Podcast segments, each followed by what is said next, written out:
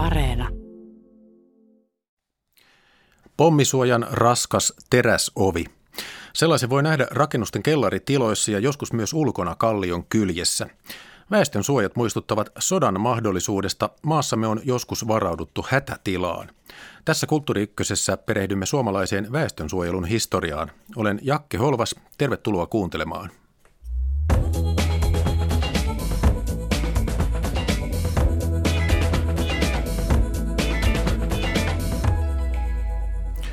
Historian tutkija ja dosentti Helsingin ja Turun yliopistoista Ville Jalovaara, tervetuloa Kulttuuri Kiitos paljon. Väestönsuojelu ja kylmä sota on kirjasi, uuden kirjasi nimi. Se käsittelee aiheeseen liittyvää poliittista vääntöä ennen kaikkea, mutta kysyn ensin omia kokemuksia väestönsuojista tai kansanomaisemmin sanottuna pommisuojista, niin oletko käynyt sellaisissa? No totta kai usein kun on käynyt niiden talojen, missä asunut kellareissa, niin siellähän ne kellarikomerot usein on väestön suojassa ja Helsingissä on myös siltä vuoden penkereillä Manjon väestönsuojelumuseo, että jos haluaa tähän, tähän niin kuin menneisyyteen, niin sieltä se löytyy. Ja aika moni metroasemistahan on, ja autotalleista on, on myös väestönsuoja. No millaiseen tunnelmaan joudut, kun menet pommisuojaan? Se vähän riippuu paikasta. Että ehkä siellä omassa kellarissa ja nyt ole kauheasti ajatellut, ajatellut mitä varten tämä on oikeasti olemassa – museossa tai jossain tämmöisessä, niin voi vähän ehkä miettiä enemmän, että mikä se, että on todella sitä vaateen, että joku tiputtaa tänne pommin, niin sitten tänne pitää tulla suojaa. Joo, itse elin lapsuuteni tosiaan Vantaan lähiöissä. Se oli tämmöinen 1973 rakennettu betonielementtitalo. Siellä oli tämmöisen valtavan teräsoven takana pommisuoja ja niin kuin sanoit, niin myös häkkikellari siinä samassa tilassa. Ja silloin tuli sellainen olo, että hienoa, Suomen valtio on varautunut johonkin. Mutta tota, myös tuli vähän sellainen olo, että kun väestösuojat on niin suuria, niin miten ihmeessä sellaisen rakentamiseen on ollut varaa. Väestönsuojelu ja kylmä sota, se on siis kirjoittamasi kirjan nimi ja se kertoo väestönsuojelujärjestön työstä 40-luvulta alkaen sodan jälkeisessä Suomessa. Useita vuosia väestönsuojelua vähintään väheksyttiin, jopa vastustettiin. Niin mitä arvelet Ville Jalovaara. Tuleeko tämä tieto kirjasi lukijoille ja nyt kuulijoille yllätyksenä? No varmaan se tulee. Kyllä se, mua itseäni pyydettiin tätä aihetta pari-kolme vuotta sitten alkaa tutkimaan, niin kyllä se mullekin oikeastaan oli, oli vähän semmoinen asia, että en, en mä nyt kyllä hirveästi tiennyt, että on tämmöinen kymmenen vuoden ajakso sodan jälkeen, jolloin Suomessa lopetettiin väestönsuojelu kokonaan, että se vähän jopa naurattaa tänä päivänä, mutta se oli aika vakava asia silloin vaikka tosiaan Japaniin pudotettiin kaksi ydinpommia, että silloin jo tiedettiin, että suuria uhkia on ilmassa. No siinä oli, oli, oli poliittisia syitä, tämä Neuvostoliiton läheisyys ja sitten siellä oli tämä meidän kotimaan poliittinen ja äärivasemmisto oli hyvin vahvoilla siinä vaiheessa. Vaaran vuosia edettiin ja sitten oli myös tämän sodan jälkeen ohioon tunnelma, että keskityttiin muuhun kuin sotaan. Mutta, eli suinkaan ei ole niin, että valtio ja poliittinen enemmistö on systemaattisesti halunnut suojata väestöä, vaan että oli muutama ihminen ja pieni järjestö, joka hitaasti sitten toi tämän asian esille. No he piti sitä liekkiä niin kuin yllä silloin, kun muut halusivat sen unohtaa. Että se on aika monesti historiasta on tämmöisiä pieni aktiivinen joukko, joka sitten ei unohda sitä jotakin asiaa, vaan kuljettaa sen perinnön ja osaamisen tavallaan niiden hiljaisten vuosien yli sitten. Ja se oli tämä SVJ, eli Suomen väestösuojelujärjestö, joka perustettiin 1927. Kerrot tässä kirjassa siitä eritoten kylmän sodan aikana, eli vuosina 1947 vuoteen 1991. Tosiaan sotatoiminta Suomen ja Neuvostoliiton kesken päättyi 1944 ja sitten tämä rauhansopimus Pariisissa 1947. No oliko se niin, että Suomi ei maailmansodan häviäjä osapuolena saanut suojella väestöään? No se en mä tiedä. Neuvostoliitto ei varsinaisesti kovin suoraan sitä niin kuin kieltänyt. Se oli enemmän tämä meidän kotimaan äärivasemmisto ja sen Neuvostoliiton muut pelkääjät ja ehkä valvontakomissiosta osa, joka, joka ei niin kuin, sitä me oltiin tavallaan, niin kuin, meidän poitikot niin kuin, otti aika varmaan päälle, että ne ei, ei halunnut niin kuin, ärsyttää Neuvostoliittoa silloin. Me oltiin sodan, sodassa tappion kärsinyt maa, meillä oli täällä valvontakomissio ja Porkkalassa sotavoimaa, että – otettiin varmaan päälle, että Neuvostoliitto ei vaan ärsyntyisi mistään tämmöisestä. Mitä valvontakomissio ajatteli Suomen väestösuojelujärjestöstä? No he pohti selvästi sitä, että mikä tämä tämmöinen oli ja Neuvostoliitossahan se oli sotilaista toimintaa, ihan tämmöisiä kielellisiä asioita, että he ihan tiennyt, että mitä tämä tämmöinen niin kuin siviilisuojelu oikeastaan on, mutta eivät he sitten päätyneet niin vaatimaan, että se pitää lakkauttaa. Mutta toki se oli henkiheveri ajettu jo, että sillä ei ollut rahoitusta eikä tehtäviä, ei tavallaan se ei nyt, se sai tavallaan niin olla, mutta se puuhaili sitten kaikkea maailman hyönteistorjuntaa ja siivoamista ja tämmöistä, kun ei saanut sitä varsinaista työtässäkään tehdä, mutta ei kuitenkaan määrätty lakkauttavaksi. Mutta suojeluskunta piti lakkauttaa ja se olikin tällainen vapaaehtoinen maanpuolustusjärjestö ja kansalliskaarti aseellinen ryhmä. Se on tavallaan ymmärrettävä, että tämä liittoutuneiden valvontakomissio ei katsonut sellaista hyvällä, mutta kun väestönsuojelu on kuitenkin aseetonta ja tämmöistä rauhanomaista siviilien suojelua, niin eikö se hämmästyttänyt, kun tutkit, että sekin oli arveluttavaa? No siinä oli tavallaan tämä sodan aikanahan se ilmasuojelu oli tavallaan puolustusvoimien alla. No tosiaan se on, on merkittävä löytö myös, että eivät sitä sitten kuitenkaan, he, siinä he lakkautettiin hyvin paljon kaikenlaisia järjestöjä, se ei lakkautettu, mutta niin, kyllähän siinä oli samoja henkilöitä häärässä kuin jotka oli suojeluskunnassakin ollut aktiivisia ja muuta, että eivät he nyt ihan väärässä olleet siinä, että nämä on näitä samoja tyyppejä, jotka koittaa nyt vaan niin toisen nimen alla jatkaa samoja juttuja. Että, Niinpä. Joo. No myös kotimaassa oli vastustusta tuossa jo vähän sitten. Mitkä puolueet täällä vastustivat? No se oli sitä sodan jälkeistä vaaraa vuosien aikaa, että tämä äärivasemmisto, joka monet tulivat suoraan näistä turvasäilöistä tai, tai jostakin vankiloista, niin pääsivät sitten 45 kevään vaaleissa eduskuntaan, niin olivat epäluuloisia just tätä varmaan aika pitkälti sen, sitä vaateet näkivät, että ketä nämä henkilöt on, on ketä tässä häärää, että olivat tottuneet näkemään – suojeluskunta uniformu päällä heidät ja muuta, että se oli tämä SKDL oli se, joka oli se kriittinen voima. No entä SKP? No se, se oli samaa porukkaa, se vähän riippuu, että miten, miten sen katsoo, että omasta mielestä olivat eri asiaa, mutta vastustajan mielestä samaa porukkaa. Joo. Ja jos pommisuoja oltaisiin rakennettu, niin se olisi koettu propagandaksi. No se on jännä. Hertta Kuusista tuossa SKDL kansanedustajaa myöskin kuultiin silloin, kun olivat voimansa tunnossa, niin hän ei ollut ihan niin kuin semmoinen, hän jotenkin jopa, siinä on se hänen lausunto, kun hän kävi kuultavana jossain parlamentaarisessa komiteasta tästä, niin hän ei ollut ihan semmoinen tyrmännystä kokonaan, vaan hän piti tärkeää, että ei sotapropagandaa harrasteta. Että kyllä hän tavallaan niin ymmärsi tämän, tämän sivien suojeluunkin, mutta se oli, se oli niin kuin sitä aikaa, kun he ajattelivat että tuo kansanneukraattinen Suomi on niin kuin melkein, melkein niin kuin ovella, että – kyllä sielläkin näköjään tällaiselle jotain tilaa olisi ollut sitten. No mitä sitten 50-luvulla maalaisliitto? Mikä heidän suhteensa oli väestönsuojeluun? No siinä oli vähän semmoista, semmoista niin kuin, varovaisuutta kyllä. Eivät eduskunnassa sitten, kun alettiin tätä uudestaan niin kuin aloittaa 58, eivät sitä vastustaneet, mutta heillä oli myös tätä samaa, samaa että he epäili niitä tyyppejä, ketä oli siellä mukana, että ne on näitä suojeluskunta-aktiiveja ja – olivat pikkasen varautuneita, Kekkonen mukaan lukien, lukien siihen, että koko ajan pelkäsivät, että lähtee, lähtee niin kuin tämä sotapropagandaksi kutsuttu asia uudestaan niin kuin vauhtiin siinä. No, suomalainen väestösuojelu tuli sitten julkiseen keskusteluun ja ajankohtaiseksi aina silloin, kun maailman tapahtumat tai uutiset niistä kiirivät Suomeen. Tosiaan mainitsin jo tuo vuonna 1945 oli tämä atomipommien pudottaminen Suomeen. No silloin varmasti sodan jäljiltä Suomen hallitus ei kauheasti reagoinut vielä siihen, mutta sitten kesällä 1950 Korean sota, se oli varmaan tyypillistä kylmää sotaa, jossa Yhdysvallat ja Neuvostoliitto epäsuorasti mukana. Ja monessa maassa sitten havahduttiin siihen. Miten sitten Suomessa? No, no se, se havahdutti sen. Paasikivi hän olisi, olisi mielellään varustellut enemmänkin, mutta hän ajatteli, että Suomi ei saa myöskään niin kuin identifioitua näihin Itä-Euroopan kommunistisiin maihin, jotka Neuvostoliiton aseilla aseistautuu. Että Suomi ei, ei voi niin kuin lähteä sillä tavalla aseistautumaan, että pyydetään Neuvostoliitolta apua. Sitähän olisi mielellään tarjottu.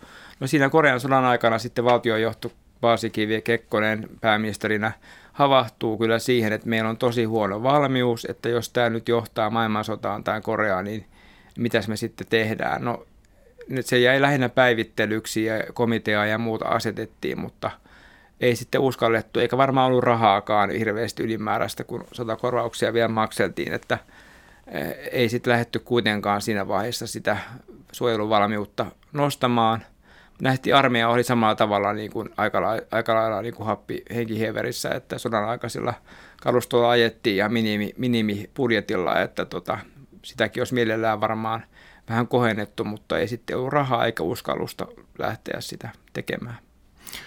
Niin, Ville Jalovaara kerrot tuossa kirjassa sitten 50-luvun alussa Presidentti Paasikivi ja pääministeri Kekkonen ja muita ministeriöitä kokoontui neuvottelemaan ja siellä Kekkonen huolestui heti, että miten Neuvostoliitto suhtautuisi, jos Suomi alkaa rakentaa pommisuoja ja totesi, että ryhtyvät toimenpiteisiin omalta kannaltaan. Niin. Se on aika epäluuloisia siinä vaiheessa. Sanonut Kekkoselle, että tämä seutua lentoasema on amerikkalaisten pommikoneiden tukikohdaksi suunniteltu, että se oli tässä Stalinin ajan loppuvuosia, niin ne kyllä näki, näki Suomen vähän niin vihollisvaltiona, vaikka me oltiin tehty kaikkemme, että oltaisiin luotettavia, niin, niin ne kyllä lukivat meitä niin kuin piruraamattua, voisi sanoa, että aina, aina jotain, mukaan jotain vehkeilyä olisi ollut tapahtumassa. Tämä Stalin, stalinismin kultavuodet vielä käynnissä siinä. Ja Paasikveen linja oli, että ei saa antaa venäläisille aihetta huomautuksiin, mutta puolustuksen periaatteita ei saa romuttaa. Tämä hämmästyttää siksi, että kerrot kirjassa, että tosiaan eh, vuonna 50 Suomessa oli hommissa kaksi sisäministeriön virkamiestä, jotka miettivät näitä väestönsuojeluasioita, siis kaksi ihmistä. Kyllä, näin oli. Sitten vielä vähän, vähän ajan päästä oli enää yksi, se toinenkin, toinenkin laitettiin sieltä pihalle, että kyllä se aika vähin kävi ennen kuin, ennen kuin tuli se käänne, että se oli ihan sellaista – suurin piirtein laittoi valot päälle ja aamulla ja lähti illalla kotiin, että kyllä se jotenkin vaan nähtiin, että niitä Moskovan ärähtelyjä pelättiin niin paljon, että ja toki Porkkala oli siinä vaiheessa vielä tukikohtana, että se oli se todellinen pelko, että sieltä, jos ei ole kiltisti, niin sieltä tulee sitten tänne meidän kaduille kalustoa, että sen takia edettiin vielä semmoista vähän niin kuin vaaraa, vaaraa vuosia, vuosikymmeniä tai vuosia siinä. Ja kirjassasi kerrot, miten 1951 Pravda-lehti Moskovasta kritisoi Suomen hallituksen pyrkimyksiä käynnistää väestön suojelu. Ja silloin Paasikivi presidenttinä reagoi, että väestön suojelu olisi paras sopivalla tavalla saada keskeytettäväksi. Kyllä, eli ne koko ajan yrittivät. Siinä oli Veijo Sukselainenkin maalastittolainen sisäministeri ja muuta. Kyllä siellä niin koko ajan tiedettiin, että tälle pitää jotain tehdä, mutta nämä nämä useimmiten kotimaan äärivasemmiston tilaamat ärähtelyt oli sitten ne, jotka tota, säikytteli sen verran paljon, että tota, sitten oltiin parempi olla varovaisia. Että sama, sama asia koski puolustusvoimien, ilmavoimien laivaston kalustoa, että se alkoi olemaan ihan niin kuin museotavaraa. Että sodan aikaisella metsäsmitellä vielä lenneltiin ja ne hyvä kun pysyvät enää ilmassa tässä vaiheessa. No mitäs jos vuosina 1945 vuoteen 1955 olisi rakennettu väestön suojia niin, että Neuvostoliitto olisi tietänyt niistä, niin olisiko se ollut sitten ihan riskipeliä naapurin kanssa? En tiedä. Siis on vähän just, just tämä, mitä noi sen puolustajatkin, väestönsuojelun puolustajat tuohon aikaan pohti, että ne näki, näki sen, että tuli enemmän tätä kotimaa, kotimaan niin kuin, kotimaan äärivasemmistolta tullutta vinkkiä sitten, mitä moskovalaiset lehdet laittoi ete, eteenpäin, että, että oliko se Moskovan mielestä sitten kuitenkaan niin paha asia, niin toki nämä 50-luvun alussa stalinismin paranoidiset vuodet oli kyllä semmoisia, että ei, ei ne kyllä hirveän hyvällä olisi varmaan katsonut, jos Suomi olisi, olisi tässä kovasti lähtenyt aktiiviseksi.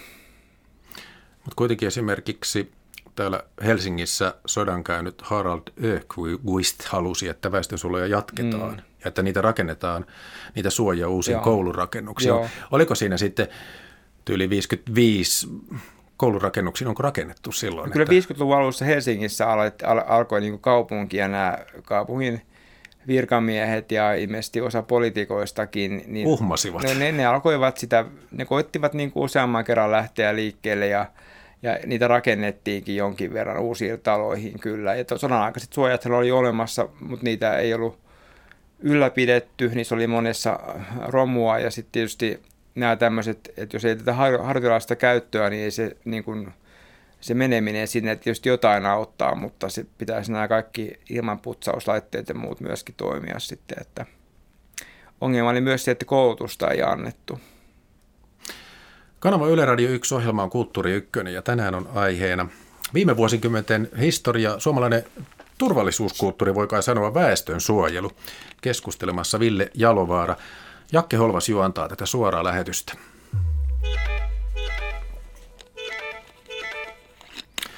No sitten vuonna 1956 Suomi sai Porkkalan takaisin ja Helsingin yliopiston ylioppilaskunta järjesti samana vuonna väestönsuojelusta näyttelyn ja lyhyt elokuvan vanhan musiikkisaliin. Siellä oli paikalla sisäministeri Vilho Väyrynen ja sosiaaliministeri Eino Saari. Eli tosiaan sitten tämä väestönsuojelun näyttely kiersi eri puolilla maata vielä seuraavana vuonna. Nyt Ville Jarva, vähän konkretiaa, niin mitä välineitä 57. Mitä tuolla esitettiin, että mitä Suomi tarvitsi suojellakseen niin, no, no väestöä? No, no nämä kävi nämä aktiivit hakemassa Tukholmasta. Sehän oli semmoinen luvattu maa tässä, että siellä käytiin aina kadehtimassa sitä, että kuinka sodasta selvinnyt, ilman vaurioita selvinnyt Ruotsi silloin oli maailman, maailman niin kuin massiivisin väestönsuojelurakentamiskampanja siinä vaiheessa, tai operaatio käynnissä – niin täältä käytiin aina katsomaan, että voi vitsi, kun meilläkin olisi, olisi tämmöiset, niin tota, sitten ne antoi sit sieltä niin kuin tämmöisiä kaasunaamareita, säteilysuojapukuja ja sitten myöskin tätä tietotaitoa ja tämmöisiä, niin kuin, mitä ydinaseet niin kuin on, että se oli tätä, siellä oli seinillä tällaisia jotain piirroksia ja tämmöistä kaikkea. Le- lehtisiä. Niin. Vuonna 1956 Kauko Vuorensola ohjasi tämän lyhytfilmin Jos, ja siinä esiintyy Edvin Laineen tuntemattoman sotilaan Koskelaa esittänyt Kosti Niemelä. Kerrot siitä tuossa kirjassa. Ideana on hahmotella, että miten isänmaa selviäisi, jos kaupunkeja nyt pommitettaisiin. Kuunnellaan pieni näyte nyt tuosta lyhytfilmistä.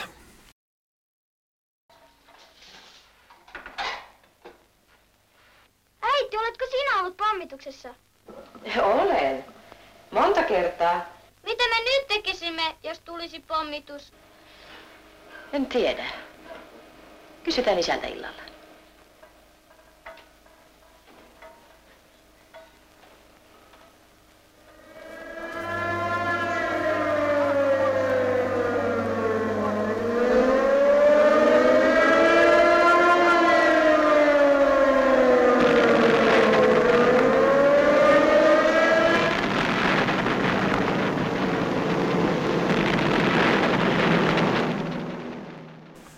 Siinä oli ääninäytö vuonna 1956 Kauka Vuorensolan ohjaamasta väestönsuojelua käsittelevästä lyhytfilmistä Jos. Eli jos tulee pommitus, äiti ei tiedä mitä tehdä ja sitten kun tämä elokuva jatkuu, niin isäkään ei tiedä. Ville Jalovaara, mitä tuolla yritettiin sanoa? No se oli tavallaan tämän näiden aktiivien, että ylioppilaskunta-akti ja väestönsuojelusäätiöhän oli se, joka jatkoi tänä Ahtila ajatun väestönsuojelujärjestön niin kuin toimintaa tuossa vaiheessa – he koittivat muistuttaa siitä, että jos sota alkaa, niin meillä, meillä ei tavallaan tiedetä niin kuin oikeastaan mitä tehdään. Että se oli aika inhorealismia siinä, että tavallaan vähän peloteltiin, muisteltiin sitä sodasta. Helsinkihän pommitettiin helmikuussa 44 kolme kertaa ja muitakin ilmahyökkäyksiä oli Suomeen ja Helsinkiin. Että tavallaan muistuteltiin siitä, että jos nyt tämä tapahtuu uudestaan, niin – lähinnä sormi suuhun, että mitä nyt tehdään. Että... Niin, sitten oli 12 vuotta niistä joo, pommituksista. Joo. Onko yhtään tietoa aikalaisten reaktiosta tähän filmiin, siis suomalaisten tuntemuksia tuolta 50-luvun puolivälistä? No en, en ihan, niitä on vähän vaikea doku, dokumentteja löytää. Lehtikirjoitukset tietysti on kattonut tuota tutkimusta varten.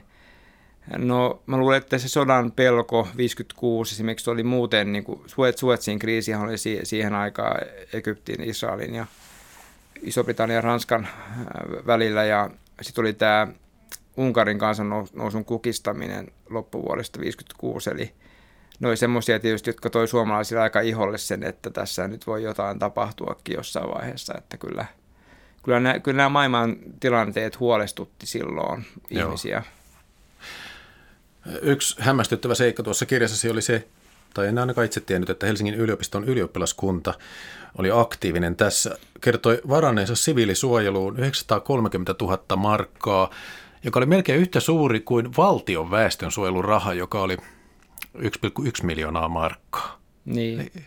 No, no se, ylioppilaskunta täällä näin aktiivisesti. No se no tavallaan silloin tämmöistä poliittista, ylioppilaskuntahan oli, oli tämmöinen porvallinen vähän oikeinpäin kalle, kallellaan siinä – ja mistä kuka niitä, sit, niitä rahoja loppujen lopuksi antoi, niin sitähän nyt ei ihan, ihan tuossa ehkä ole päässyt aina sinne loppuun asti. Että tavallaan noin noi semmoisia ihmisiä, jotka oli huolissa tässä maanpuolustuksen niin kuin, niin kuin huonosta tilasta ja valmiuden puutteesta. Myös politi- politiikkaa myöskin, että ne oli tavallaan se äärivasemmiston vastavoimana itseensä mieltäviä tyyppejä, että se oli, ylioppilaskuntahan oli tuossa vaiheessa, tai ne aktiivit, siellähän oli, oli tämmöistä porvarillista, että tämmöinen ajatus sodanjälkeisestä ylioppilasmaailmasta kuin vasemmistolaisella, niin se ei ihan pidä paikkaansa, että se vasemmistolaisuus alkaa siellä vasta 60-luvun loppupuolella. Joo. Ehkä sekin tässä hämmästyttää, että kun ajattelee väestönsuojelua vaikka omasta lapsuudesta jostain 70-luvulta, niin sen assosioi enemmän tällaiseen suunnitelmallisuuteen, kollektiivisuuteen, jopa vähän sellaiseen neuvostoliittolaisuuteen. Mm. Mutta kirjasi osoittaa, että itse asiassa se on ollut sitten enemmän näiden porvaripiirien huolta koko niin. väestöstä. No nehän, nehän monesti aina sitten vähän ironisoi sitä, että käytti esimerkkinä sitä, että kuinka paljon Itä-Euroopan maissa näihin suojiin ja muihin investoidaan ja muuta, että miksi Suomi sitten ei saa tehdä samaa kuin mitä DDR ja Neuvostoliitto tekee, että he muistuttelivat siitä usein, että, että miten tämä nyt voi olla rauhansopimuksen vastasta, jos kerran tätä tehdään näissä Itä-Euroopan maissa oikein olan takaa näitä suojia. Joo. No yksi konkreettinen asia, joka tosiaan symboloi väestönsuojelua, on nämä katolle asetetut sireenit. Tuossa kuultiinkin sellaisen ääniä tai virallinen nimi, jonka on väestöhälytin. Niin. Ja sellainen, jos alkaa soida, niin kyllä siinä tulee kylmä hiki otsalle. Tuossa kirjassasi kerrotaan, että niitä asennettiin Helsinkiin jo 1939. Se oli jo varmaan varautumista sitten siihen sotaan, mutta mm. sen jälkeenkin niitä on sitten asetettu. No niitä, onhan niitä edelleenkin tuolla, tuolla että tai on, se, meillähän on hyvä verkko tällä hetkellä, mutta siinä sodan jälkeen tämäkin verkko pääsi rapautumaan moni, monissa kaupungeissa. Helsingissä niitä saattoi ehkä jonkun verran olla vielä jäljellä, mutta tota, kyllä ne niin kuin 50-luvun lopulla alettiin sitä taas uudestaan kokeile, kokeilemaan niitä. Että tämä oli yksi esimerkki siitä, että meillä ei isoissa kaupungeissa ollut oikeastaan kunnollista ilmahälytysjärjestelmää olemassa. No Ville Jalovaara, olet siis tutkinut Suomen väestönsuojelujärjestön historiaa. Järjestössä oli tällaisia hahmoja kuin Olevi Poppius, Einari Haltiavuori, Esko Kataja Rinne. Nämä ovat niitä päähahmoja, jotka kävivät julkista keskustelua ja puolustivat tätä asiaa. Millaisia heidän argumenttinsa väestönsuojelun puolesta olivat? Esimerkiksi mihin he rinnastivat toimintaansa? No he tavallaan niin kuin näkivät sen, että mi- mihin sitä ehkä kannattaa niin kuin – rinnasta. Poppius oli sodan aikainen päämajan kaasusuojelukomentaja, eli hän oli, oli tota, sodan aikana oletettiin koko ajan, että se kaasusota alkaa milloin tahansa. No se ei onneksi alkanut, alkanut ja sodan jälkeen hän sitten tavallaan ymmärsi, että on parempi puhua niin kuin siviilitoiminnasta, vaikka hän oli puolustuvoimien kenraali 56-vuoteen asti, niin hän ymmärsi sen, että on parempi, Suomessa väestösuojelu muutettiin siviili, siviilien toiminnaksi sen takia, että – tämä meidän rauhansopimus, 47 Pariisin rauhansopimus rajoitti puolustusvoimien mm, tota, nuppilukua niin, että ei kannattanut siihen porukkaan väestönsuojelumiehiä tai naisia enää lisätä. Ja sen takia he korosti mielellä, että on siviilitoimintaa lähinnä niin kuin SPR ja muuta tämmöistä lähellä. Ja siitähän meidän 58 väestönsuojelulaissahan se todella ei ollut puolustusvoimien alasta toimintaa. Toki läheistä yhteistyötä on tehty jo silloin, mutta tota, koitettiin korostaa se rauhanomaisuutta ja muuta. Sen kriitikot eivät sitten ihan tätä argumentaatiota kyllä ostaneet. Että. Joo. Tuota, kun ajatellaan, että kalliosuojat ydinaseita vastaan, säteilyä vastaan, siis 90-luvulla Ultra Bra yhtyön laulu la, näistä lapsuuden peloista, että kahdeksanvuotiaana tiesin, että maailma tuhoutuu kaksin taistelussa suurvaltojen. Etsin kartalta kaukaista paikkaa, joka välttäisi laskeuman.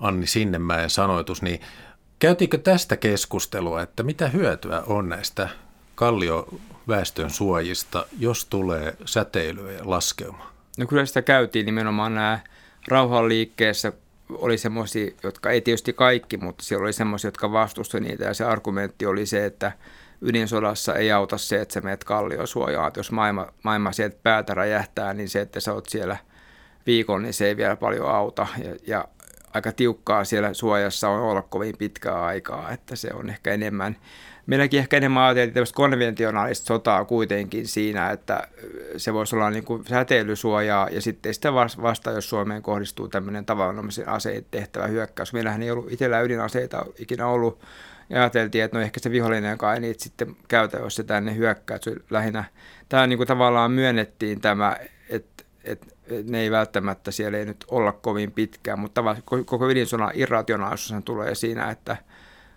toivottiin, että sellaista ei ikinä niin kuin ala, mutta kuitenkin ajateltiin sitten, että jotenkin täytyy jotenkin varautua. täytyy varautua, joo. Tämä on ollut se lapsuuden horisontti varmaan aika monella. Joo, mä muistan itse kanssa ton. No maailmalla tapahtui siis 1957 Unkarin kansannousu ja Suetsin kriisi 58 oli myös kaksi jännitettä. Nikita Rutsov vaati lännen miehitysjoukkojen poistamista Berliinissä ja sitten Suomessa oli yöpakkaskriisi. 1961 Neuvostoliitto teki Novaja Zemljalla 50 megatonnin ydinkokeen ja sitten täällä oli myös noottikriisi. Alkoiko tässä vaiheessa tulla sitten Suomen väestösuojelujärjestöihin kyselyitä? Joo, 61 vuoden syksyllä, kun oli nämä Novasemnien kokeet, mistä viimeistä vähän Lappiinkin tuli säteilyä.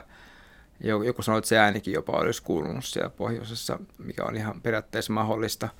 Niin kyllä se, nämä uutiset ja sitten tämä nootti, YA-sopimusnootti, niin se sai kyllä semmoisen pelon aallon, että väestösuojelu järjestössä, joka oli siinä vaiheessakin vielä aika vaatimatonta toimintaa, niin ne väitti, että ainakin tuossa, että olisi ollut jopa ihmisiä jonoksi asti ovella kyselemässä ja so, puhelimet soi, että mitä, mitä tehdään, kun tätä säteilyä on tulossa tänne. Että, ja niin oli tietysti vähän silleen, että ha, ha, ha että tästä me ollaan koko ajan puhuttu, että olivat tavallaan ehkä vähän salaa tyytyväisiä, että nyt vihdoin joku ymmärtää, että mitä, mitä merkitystä tällä meidän touhulla on. Niinpä. Että kyllä, kyllä siinä tämmöinen niin kuin tiedonjano yhtäkkiä tuli kovaksi. Ja sitten kerrot kirjassasi, kuinka ydinkokeiden aiheuttamaan huoleen vastasi eläinlääkäri. Maitohygienialiiton toiminnanjohtaja. Niin. Mitä ihmettä? No hän oli varmaan ainut, jolla on jotakin osaamista sanoa siitä, että mitä jos tämä maito tai eläimet on säteilylle altti, alttiina ulkona, niin miten se vaikuttaa siihen, siihen maidon tuotantoon tai, sitten, tai että eläimet syö radioaktiivisesti saastunutta rehua. Niin. Ja sitten ihmiset sen jälkeen juovat sitä maitoa. No niin, näin, mm. sitä, sitä oli ihan hyvä pohtia. No sitten 1962 Kuuban ohjuskriisi joka tosiaan joidenkin arvioiden mukaan olisi voinut jopa aloittaa kolmannen maailmansodan. Ja siellä oli taustalla Yhdysvaltojen Turkkiin sijoittamat keskimatkaan ydinohjukset ja sitten tähän vastauksena alkoi Neuvostoliiton ydinohjusten sijoittaminen Kuubaan.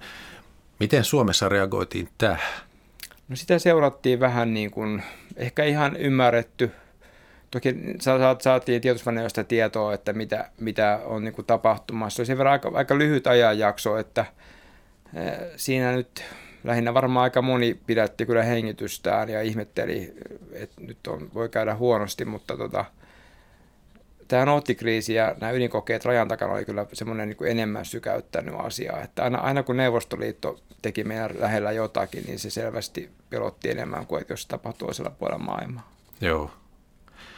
Ja silloin väestösuojelulehden päätoimittaja Einri Haltiavuori kertoi, että hän pitää pahimpana uhkakuvana Suomelle ydinohjuksen harhautumista. Mm. Se oli myös puolustusvoimien tavallaan korrekti, korrekti niin kuin uhkakuva, että ei Suomeen oikeasti kukaan niin kuin halua hyökätä, vaan... Se oli se tekninen me, vika. Tekninen vika, että me ollaan tämmöinen puolueeton maa, joka on niin konflikti ulkopuolella, että se, oli, se kuulosti semmoiselta, että siinä ei tarvinnut edes mainita, että minkä maan ohjus sieltä nyt harhautuu. Että, niin, joo. se on muuten ihan totta. Joo, ei. Sitten hämmästytti tämä tai itse asiassa tämä Suomen väestösuojelujärjestely oli tämmöinen uusi argumentti tosiaan, että teemme rauhantoimintaa. Ja sitten 1963 perustettiin tämä rauhanjärjestö Sadan komitea, joka kampanjoi kuitenkin väestönsuojelua vastaan. Eli molemmat vetosivat rauhaan. Niin. Se oli vähän myös politiikkaa, että, että väestönsuojelujärjestön niin kuin aktiivit oli tämmöistä porvarillista, ei nyt poliitikkoja, mutta taustaltaan suojeluskuntalaisia tällaisia – ja, ja sitten tämä toisella puolella tätä äärivasemmiston kannatusta, että se oli tämmöinen molemminpuolinen epäluulo, niin kuin, vähemmän pelkästään sotaa, mutta vähän erilaisesta ideologisesta näkövinkkelistä. Ja sitten näillä rauhanpuolustajilla oli taas se argumentti, että ei, sinne ydin, ei se auta mitään mennä niin kuin perunakellariin tai johonkin suojaan, kun maailma tuhoutuu päältä ja ei se auta, auta jos siellä itse nyt sitten puoli tuntia kauemmin tavallaan niin kuin elää, että – tärkeintä on se, että näitä ydinaseita ei niin kuin ollenkaan valmistettaisi. Että, mutta toki monet no, niistä Neuvostoliittoa sitten ihailivat kovasti, joka oli siis hampaisiin asti asistettu maa. Että. Oliko se ihan niin, että tämä rauhanjärjestö Sadan komitea tosiaan kampanjoi väestönsuojelua vastaan? No kyllä suorastaan. Ne pitivät sen vaarallisena, että, että, että, pitivät, että se, se lisää niin kuin ydinaseiden käyttökynnystä, madaltaa sitä, että, että tämä suojautuminen tavallaan, että tulee illuusio siitä, että, että, että tästä voi niin suojautumisella selvitä. No, Suomi maana, joka seurasi näitä asioita syrjästä, niin tavallaan eh, ehkä Suomessa ei tarpeeksi uskallettu myös sanoa sitä, että tässä varaudutaan myös tämmöiseen konventionaaliseen Neuvostoliiton tekemään hyökkäykseen, mutta se oli näitä ääniä sanomattomia asioita puolustusvoimien johdossa siihen aikaan. Ja toteat, että 60-luvun alussa sitten tapahtui tämä poliittinen polarisaatio, että debatti, jossa kaikkia rauhanpuolustajia saatettiin syyttää kommunisteiksi ja toisaalta maanpuolustusaktiiveja imperialistien kätyreiksi. Niin. Että silloin varmaan niin keskustelu kiihtyy. Se on aika jännä huomata, kun nykyään puhutaan polarisaatiosta ja kiihkeistä somekeskusteluista, niin kyllä ne niin tuohon aikaakin ihan ymmärsi. Että historian tutkijan osasi ja on ihan, ihan niin kuin hyvä tämä horisontti, että kyllä ne tunnelmat on tiivistynyt aikaisemminkin ja, on, ja toista on haluttu ymmärtää väärin, että – ei tämä nyt ihan, ihan nykypäivän niin kuin ilmiö pelkästään ole, että puhutaan niin kuin täysin ristiin. No sitten Kekkonen presidenttinä antoi vihdoin 1960-luvun lopulla julkisen tuen tälle Suomen väestönsuojelujärjestölle. Mm. Oli, tämä taisi olla aika rohkea veto sitten presidentiltä, koska Suomi ei halunnut kiinnittää Neuvostoliiton huomiota itseensä. 58 oli se väestönsuojelulaki tietysti hyväksytty jo ja tavallaan sitten hitaasti ei liikaa rahaa, varovasti alettiin sitten uudestaan näitä valmisteluita. Se oli tavallaan niin kuin laillista toimintaa kyllä, ja 64 vuodesta eteenpäin sitten niin kuin ihan tämmöistä viranomaistoimintaakin jo, kun väestönsuojelujärjestö teki sen pohjatyön siihen, kun viranomaiset ei siihen ensin pystyneet. No Kekkonen varmaan tätä vähän mietti, hän, tässä oli tämmöistä porukkaa näissä paljon aktiivi, että hän ei niin kuin, saattoi vierastaa vähän niitä ja hän näki sitä sotapropagandaa vähän joka paikassa, mutta – hän ilmeisesti näki tämän kuitenkin turvallisuuspoliittisesti tärkeänä ja semmoisena aika neutraalina asiana kuitenkin, että se ei ole mitään niin kuin aseistautumista, että tehdään näitä suojia. Että kyllä hän varmaan, niin kuin, mä en ole löytänyt, että hän olisi pitänyt jonkun palaverin tästä, mutta hän niin kuin teki selvästi valinnan sillä, että, että on niin toimintaa, mitä, mitä hän haluaa tukea ja samalla sitten ehkä myös poliittista kannatusta saada sieltä päin, mistä sitä nyt ei muuten ehkä hänelle olisi ollut niin kauheasti tulossa. Hmm. Jotenkin vaan luulisi, että että se olisi poliittisesti täysin turvallinen ele puhua koko väestön niin turvallisuudesta ja väestön niin, suojasta, että se olisi ollut sellainen, jonka suurin piirtein jokainen puolue voi esittää. No kyllä ei sitä sitten enää ihan niin paljon vastustettu, mutta siinä oli, oli tämä tämä tämmöinen suojeluskuntapelko, mikä oli siellä äärivasemmistossa, että et, et, et, et, on tämmöistä niin kuin – rauhansopimuksen kieltämää niin kuin to, toimintaa. Että sen takia se oli hirveän tärkeää, että se oli nimenomaan selvästi siviilitoiminnaksi määritelty, että muuten se olisi voinut johtaa sellaiseen, että, että rauhansopimuksen pykälät, mitkä kiesi nämä suojeluskunnan ja muun niin. jos on sanottu, että on se jatke, mutta se oli tavallaan, se takia oli tärkeää siviiluetta koko ajan korostaa. Niin. No tässä tulee ilmi se, että tämä on ollut tosiaan poliittista vääntöä, kun itse 70-luvun lapsena ajattelee, että jos siellä väestönsuojassa on, niin on pikemminkin tällainen vapiseva lammas ainoastaan, mm. että ei sillä ole mitään tekemistä minkään poliittisen asestautumisen kanssa. Niin. Että se niin. kontrasti on niin totaalinen, siksi tämä hämmentää. Kyllä se on jännä, joo. No sitten väestönsuojelujärjestön Olvi Poppius keksi 1960-luvulla, että pitäisi kutsua Neuvostoliitosta väestönsuojelujärjestön edustajia Suomeen, ja se toteutui ensin niin, että Suomen delegaatio meni sinne 1973, ja sitten 1974 Suomeen tuli niin kuin kirjassa sanot, korkeatasoinen Neuvostoliiton siviilipuolustuksen asiantuntijaryhmä, niin mietin, että onko tämä nyt sitten ollut taktisesti nerokasta? No ehkä siinä oli, oli vähän, vähän sitäkin, että, että ajateltiin, että se on sitten tietyissä poliittisissa suuntauksissa niin kuin paremmin hyväksyttävää, jos on nämä Neuvostoliiton. Ne usein käytti argumenttina sitä, että Neuvostoliitossa on kulkaa niin paljon, jokaisella mummollakin on oma potero pihalla, että miksei Suomessa saa olla.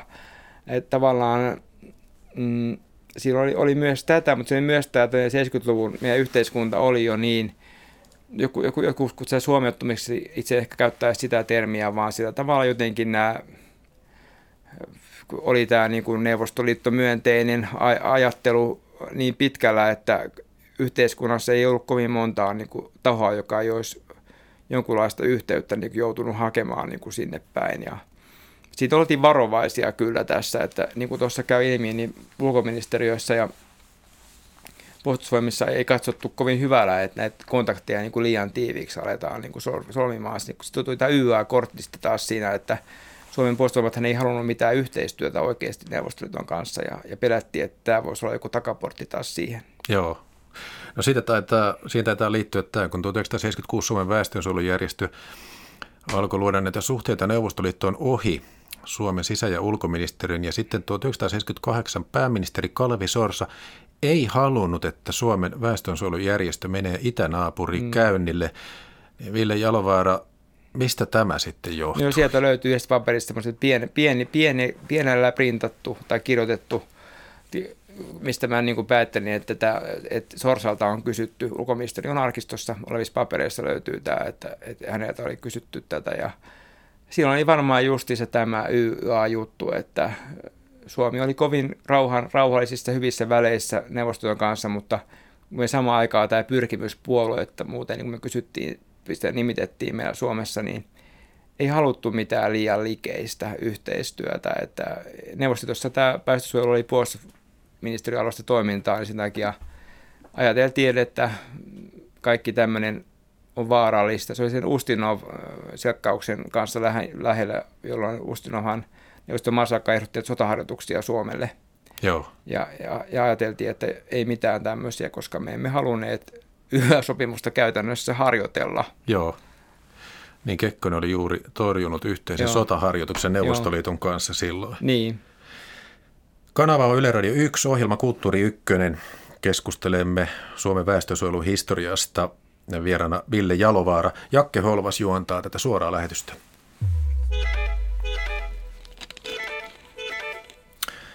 Suomen väestönsuojelujärjestö, jonka historiasta olet kirjoittanut, oli siis yksityinen yhdistys, tämmöinen rekisteröity yhdistys, vaikka se ajoi koko kansan turvallisuusasiaa. Millainen suhde sillä oli viranomaisiin, sanotaan kuntiin ja valtio? No se vähän vaihteli ajasta, että nehän tavallaan tämän aikana väestönsuojelujärjestö aloitti tämän 20-luvulla silloin, kun valtio ei siitä ollut kiinnostunut tavallaan. Valtio otti sen vasta myöhemmin, no sodan aikana sitten valtio ja puolustusvoimat hääräsi tässä – 45, 55 he pitivät tavallaan sitä liekkiä yllä ja sitten 58 64 yksin kouluttivat kaikki, kun valtiolla ei ollut osaamista eikä resursseja.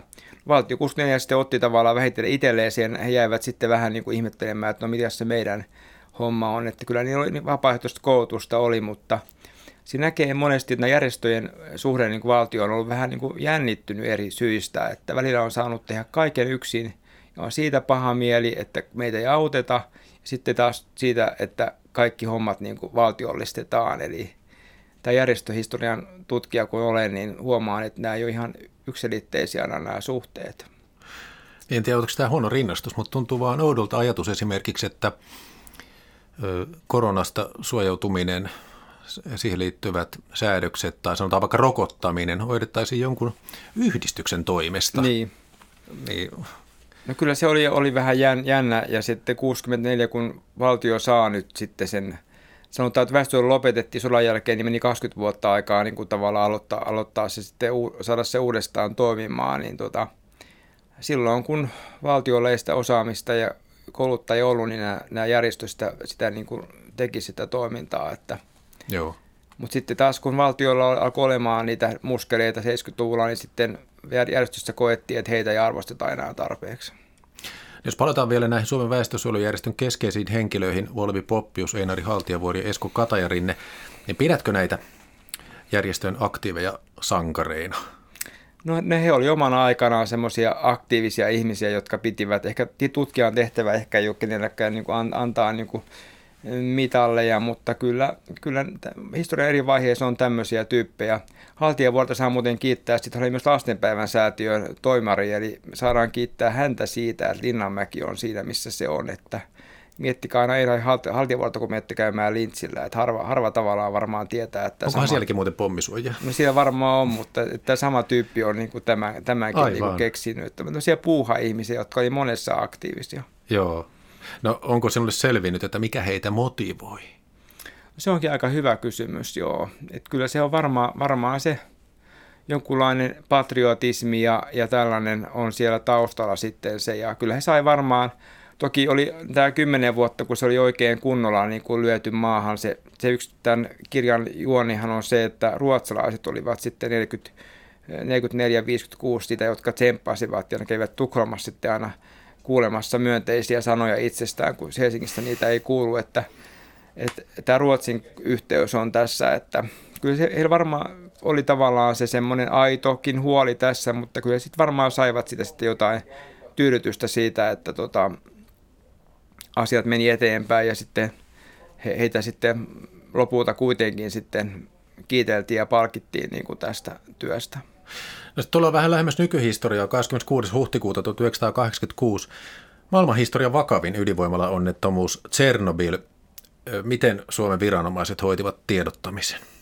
No aika heikosti, että siitä on tietysti omia tutkimuksia olemassa Ylen ja muiden osalta, kun ollaan nyt täällä Ylessä, että uusi tilanne, vähän niin kuin tämä koronakriisikin oli se, ja, ja sitten tämä Neuvostoliiton jotenkin koko ajan piti vähän miettiä, että mitä, mitä nyt tästä niin kuin voi sanoa, että se, se jonkunlainen suomettumisen, siinä oli vielä uusi tilanne ja sitten se koko ajan se semmoinen varovaisuus, mihin valtiojohtokin ilmeisesti, mitä on tutkittu, niin puuttui, että ei nyt liikaa sitten Korbatsovia tässä saa suututtaa.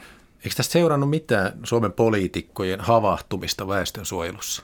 No, no vähäksi aikaa ehkä kyllä, kyllä mutta tuossa niin näkee, näkee sen, että se oli hyvin lyhyt aikainen, että se enemmän sitten ylivoiman vastustukseen niin kanavoitu se homma, että näähän oli taas samalla tavalla kuin 61 vähän aikaa niin kuin ihan, että jee, että nyt vihdoinkin tulee se päivä, että rahahanat aukeaa ja kaikki ymmärtää väestönsuojelun merkityksen. No se kesti ehkä muutaman kuukauden ja sitten nämä oli sitten taas niin kuin masentuneita, että, eikö, että väestönsuojelun herätys meni niin kuin taas kerran ohi. Että, tämä on vähän semmoista toimintaa, niin kuin tuossa joku sanoikin, että ei se juuri kiinnosta silloin, kun on kaikki aurinkopaista eikä pommikoneita näy, mutta on se hyvä, että joitakin ihmisiä se on ehkä kiinnostanut sitten.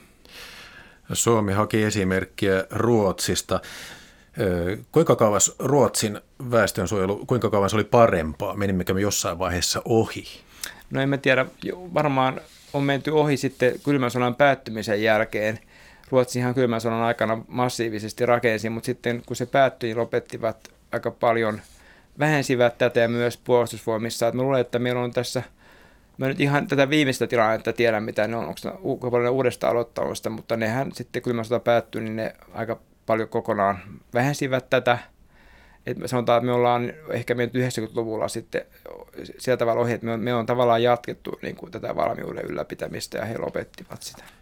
Niin, tuossa kirjassa se käy ilmi, miten 60-luvun alussa oli puoli miljoonaa suojapaikkaa ja 1980 oli suoja 60 prosentille väestöstä ja 90-luvun alussa suojapaikka kolmelle miljoonalle asukkaalle. Ja sitten Pekka Visuri sanoo tämän kirjasi jälkisanoista vuoden 2020 alussa maassa oli yhteensä 54, 54 000 suojatilaa ja niissä noin 4,5 miljoonaa suojapaikkaa.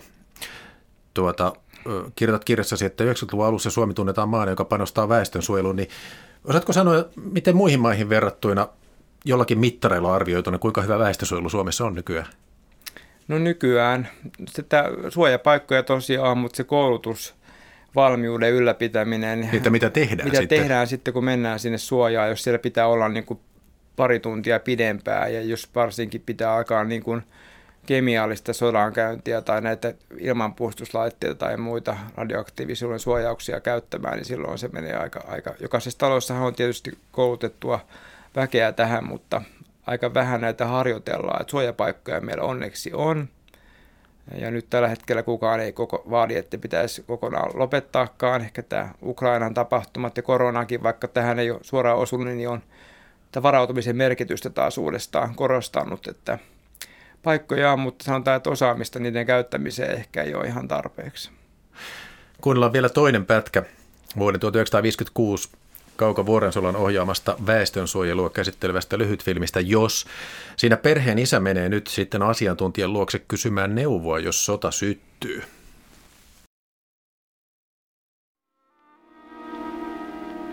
Päivää. Päivää. Tulin kysymään, mikä on tilanne Suomen väestönsuojelussa. Niinkö? Minulla sattuukin olemaan sopivaa materiaalia tässä esillä. Olkaa hyvä ja ottakaa takkin pois. Niin, tilanne. Se on yhdellä sanalla sanottuna huono. Vai niin, sepä ikävä. Olkaa hyvä, istukaa. Minä vaan ajattelin, kun lapset kyselivät, niin täytyisi pystyä jotakin vastaamaan niille. Ihan totta. Harva se päivä kertaan sanomalehdissä niin kuumasta kuin kylmästäkin sodasta. Suurvallat kehittelevät jatkuvasti hyökkäys- ja puolustusaseitaan. Valmistetaan uusia, entistä nopeampia lentokoneita, joiden toimintasäde on hyvin suuri. Atomi- ja vetypommia kokeillaan vähän joka puolella. Niin, jotkut puhuvat jo uudesta kylmästä sodasta. Ville Jalovaara, mitä ajattelet nykyään? Osaatko kansalaiset toimia oikealla tavalla hätätilanteessa? Niin, joku sanoi, että kun nämä, nämä puheenluettelot poistuvat, ja niissä oli aikaisemmin selkeät ohjeet siellä melkein etusivulla, että mitä tehdään, jos tulee yleinen hälytysmerkki. Et, et se löytyy helpommin sieltä sitten, kun, kun Googlella, googlettamalla, varsinkin jos virta menee pois tai netti katkeaa, että en tiedä. Kyllä Tavallaan korona-aikana on nähnyt myös aika paljon semmoista hyvää siitä, että miten me toimitaan niin poikkeustilanteessa. Että meillä on jonkin, jonkinlaisessa selkäytimessä kyllä tätä osaamista, mutta ainahan sitä voisi olla enemmänkin, mutta samaan aikaan myös pitää sanoa se, että eihän me voida aamusta iltaan niin kuin elää ja miettiä, että jos sota syttyy, että aika, aika ahdistuneeksi sitä varmaan tulee. Että se tota, se pitää tulla niin kuin jotenkin aina kohtuudessa se, että kuinka paljon varautumista on ja kuinka paljon se vaikuttaa sitten – ihan normaalin syvän rauhantilan keskellä, mikä tällä hetkellä onneksi vallitsee. Hmm. No kun tunnet perusteellisesti väestönsuojeluhistorian Suomessa, jos nyt ajatellaan helsinkiläisenä, Helsingissä on vajaa 600 000 asukasta, niin jos Suomi tulee uhatuksi, niin mihin nämä 600 000 ohjataan?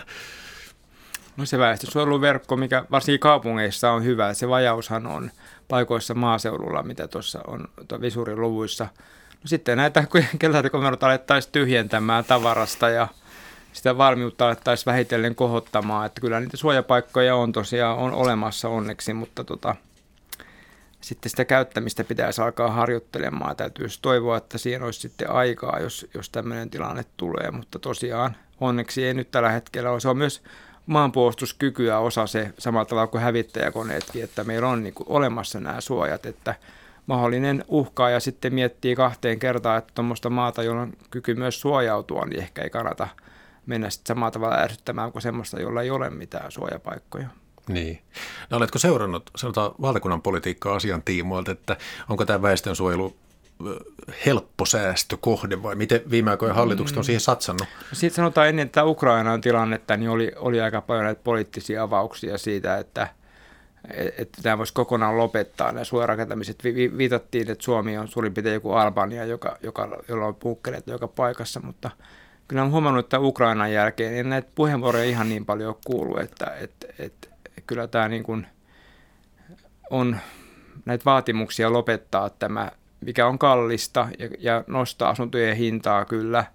Sekin on tosi iso ongelma ja harmi, mutta en usko, että itse enkä olisi kyllä valmis semmoista ehdottamaan, että lopetetaanpa näiden suojien rakentaminen, kun tässä nyt on nähty ihan eri asiassa tämän koronan kanssa, että et, et varautuminen on kuitenkin aika tärkeä asia.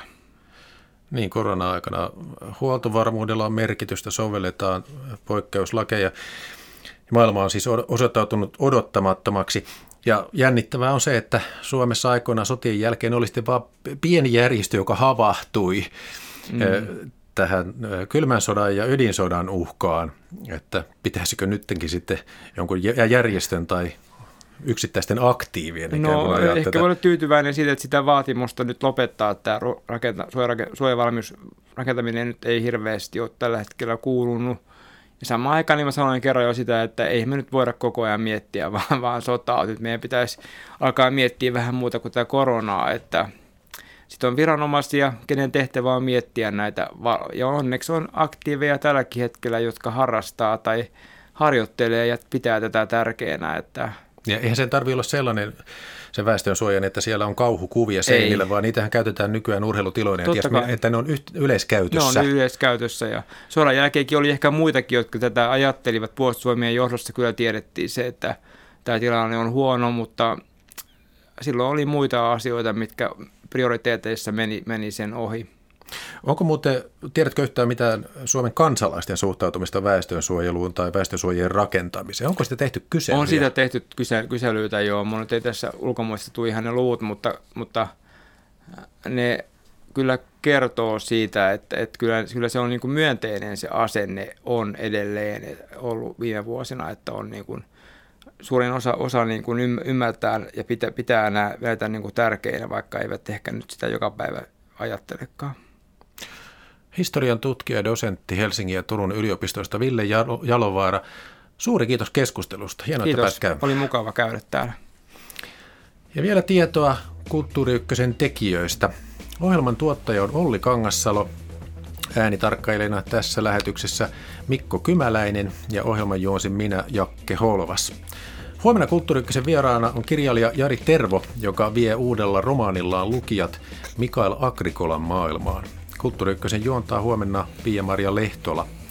Oikein hyvää maanantai-iltapäivän jatkoa. Hei hei!